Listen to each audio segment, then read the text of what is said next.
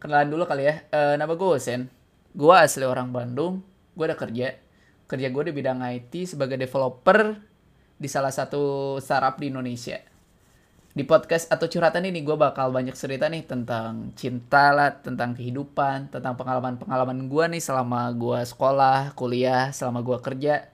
Dan mungkin juga gue akan cerita tentang kehidupan sehari-hari gue.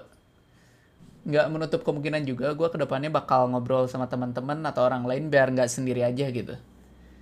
Terus kenapa namanya curhate gitu ya. Jadi suatu malam gue mikir nih, kenapa sih ketika gue SMP atau SMA kayaknya set boy banget gitu ya. Ya udah kepikiran nih curhat. Orang-orang kan nyebutnya curhat gitu, curhatan hati. Kayaknya diplesetin dikit cocok sih, curhate. Nah itu kenapa gue namain podcast ini curhate.